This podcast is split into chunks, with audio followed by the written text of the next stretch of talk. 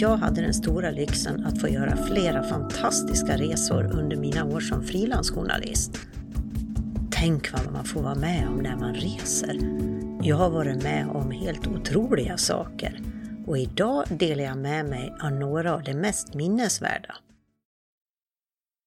Jag heter Bitterkampe Björkman och mina reseminnen inkluderar bland annat automatvapen, pubishår och rostigt vatten. Den första reportageresan jag gjorde gick till Estland. Landet satsade hårt på spatrenden och det kändes enormt lyxigt att få åka på en sån resa. Vi tog oss till Estland med färja från Helsingfors och därefter buss fram till destinationen. Förväntningarna var skyhöga. Jag såg fram emot en lyxig spaanläggning och fantastiska behandlingar. Väl framme fick vi välja behandling. Jag föll för en fotinpackning med vax som skulle göra fötterna bebismjuka.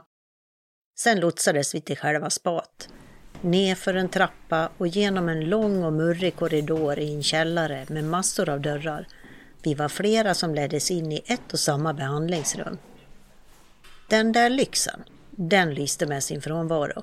I rummet fanns plats för tre gäster. Varje gäst hade en egen liten del av rummet, avskärmad med ett duschdraperi. Och innanför det, en sån där plaststol som man har på balkongen hemma. I rummet stod även tre bastanta estniska kvinnor redo att behandla oss och ingen kunde ett ord engelska. Och mina fötter blev mjuka ändå. Och inuti mig själv blev jag ödmjuk. Esterna var förtryckta under så många år. De gjorde allt de kunde med vad de hade.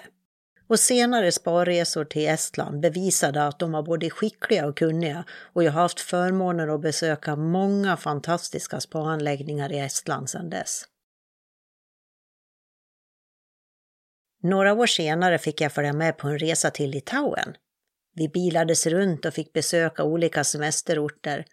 En natt hade vi förpassats till ett hotell som nog sett sina bästa dagar och jag betvivlar om det någonsin haft några bra dagar. När vi steg in i lobbyn upptäckte jag att jag befann mig i Östeuropa och att vi var tillbaka på 60-talet. Det var slitet, torftigt och en trött receptionist satt bakom eh, disken och såg nästan lite förvånad ut över att det kom gäster. Vi fick våra nycklar och med bultande hjärtan och tysta böner lät vi oss transporteras upp till vår våning i en hissmodell i jätteskramlig. I korridoren blinkade lysrören dystert i taket. Jag letade snabbt upp mitt rum och skyndade mig in. Rummet som Gud glömde. Har ni någonsin samtidigt känt er översköljda av depression, uppgivenhet och tristess någon gång? Så kändes mitt rum. Men till min lycka såg i alla fall sängen både ren och nybäddad ut. Jag plockade upp min tandborste och gick in i badrummet. Insåg genast att det skulle bli en raggardusch på morgonen. Att borsta tänderna kunde jag dock drista mig till. Tills jag satte på vattnet. Det var alldeles brunt av rost, så jag valde att köra en torrborstning. Jag var ändå rejält trött efter en dag på resande fot och guidade turer och lyfte på täcket för att krypa ner i sängen. Då faller min blick genast på något som ligger mitt i sängen. Jag tittar närmare. Det är ett svart, långt, kraftigt pubishår. Jag sov ganska dåligt den natten. En annan resa gick till svenskbygderna i Illinois. Helt fantastisk resa. Alla var så glada över att ett gäng svenska journalister och fotografer var på besök. De var väldigt stolta över sina svenska anor. En kväll anordnades ett mingel. Det hade kommit massor av folk som ville träffa oss. Och plötsligt kommer en liten farbror fram till mig och presenterar sig. Sen frågar han om jag känner hans svenska kusin. Och jag tänkte, det finns liksom nio miljoner svenskar. Men självklart frågade jag vem det var. Och ni kan ju tänka er bådas förvåning när det visade sig att jag verkligen kände den här lille farbrorns svenska kusin. Det var min mans mosters make. En annan resa gick till Norge. Jag skulle få åka en bit på Hurtigruten och jag säger bara, gör det någon gång. Det går inte att beskriva med ord hur fantastiskt det är. Flera anmälda journalister hade fått förhinder och kunde inte komma med på resan, men jag hade redan sålt in reportaget till Tara så den kunde inte ställas in. Så det blev jag, representanten från Hurtigruttens PR-byrå och dennes hustru som åkte iväg. Kvällen innan avfärd åt vi middag tillsammans. PR-mannen började berätta att hans åldriga mamma hade träffat en ny kärlek. Det hade även min snart 75-årige pappa gjort, så jag började berätta lite om hur det gått till, var damen i fråga bodde, vad hon jobbat med och jag nämnde även hennes förnamn. Efter en stund stelnar hustrun till. Men det är ju min faster! Världen är liten. Den är pytteliten. En annan gång åkte jag till en teplantage i Kericho i Kenya. Jag var lite nervös för att åka. Vi skulle nämligen ha gjort den här resan år innan, men den ställdes in på grund av oroligheter. Folk dog, fruktansvärt. Men ett år senare ansågs det vara så pass säkert att jag och ett gäng andra europeiska journalister kunde resa dit utan att riskera liv och lem. Innan vi kom till plantagen åkte vi runt och tittade på hur folk levde. T-företaget hade byggt skolor, bostäder, ordnat med vattenförsörjning och sjukhus till de anställda och deras familjer. Under de här utflykterna fick vi ibland order att inte titta ut genom bilrutorna när vi körde genom vissa samhällen. Eh, de som bor här är inte så förtjusta i vita människor, fick vi höra. Redan där nådde ju mitt adrenalin rekordnivåer. Men det var ingenting emot vad som skulle hända den första natten på plantagen.